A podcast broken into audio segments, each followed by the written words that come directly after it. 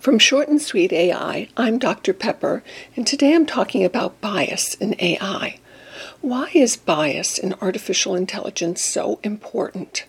Many people don't realize that the algorithms used in AI today have a great impact on our daily life.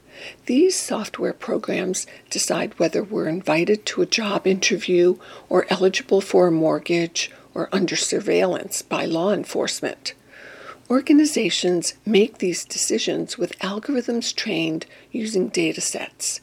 If the data sets only reflect a few groups, such as college educated people or people from certain socioeconomic backgrounds, then the decisions will be biased.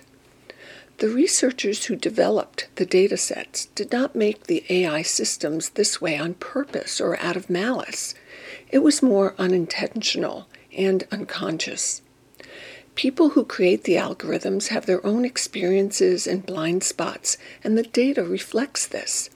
And you have more bias in the algorithms when the AI team members who program the computers are not a diverse group. A quick example of bias in artificial intelligence is voice assistants like Alexa that have been trained on huge data sets of recorded speech from white, upper middle class Americans. As a result, the technology doesn't understand commands from people with different accents and expressions. In September 2019, a program called ImageNet Roulette caused a Twitter storm. People uploaded their selfies to the online program, which used ImageNet to create labels. The labels attached to the selfies ranged from benign things like face or a person of no influence to more troubling labels such as first offender and rape suspect.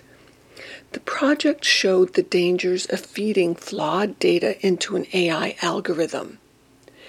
ImageNet is a 15 million ImageNet image data set that unlocked the potential of deep learning, a type of artificial intelligence used from everything from facial recognition to self driving cars. This massive data set is routinely used to train deep learning algorithms.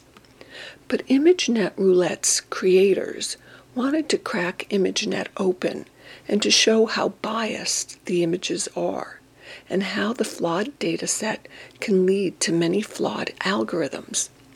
As a result, a massive effort was launched to remove the most offensive labels and make the images more diverse.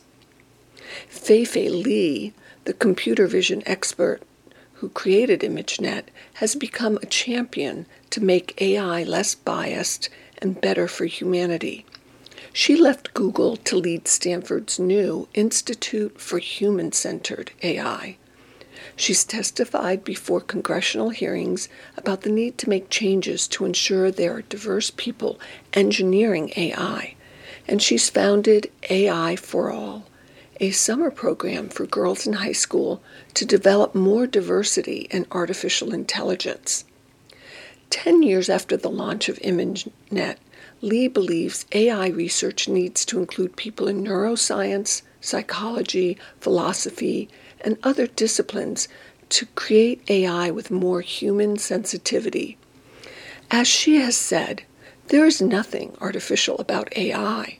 It's inspired by people, it's created by people, and most importantly, it impacts people. It's a powerful tool we are only just beginning to understand, and that is a profound responsibility. As always, links to further reading, videos, and podcasts are in the show notes. From Short and Sweet AI, I'm Dr. Pepper.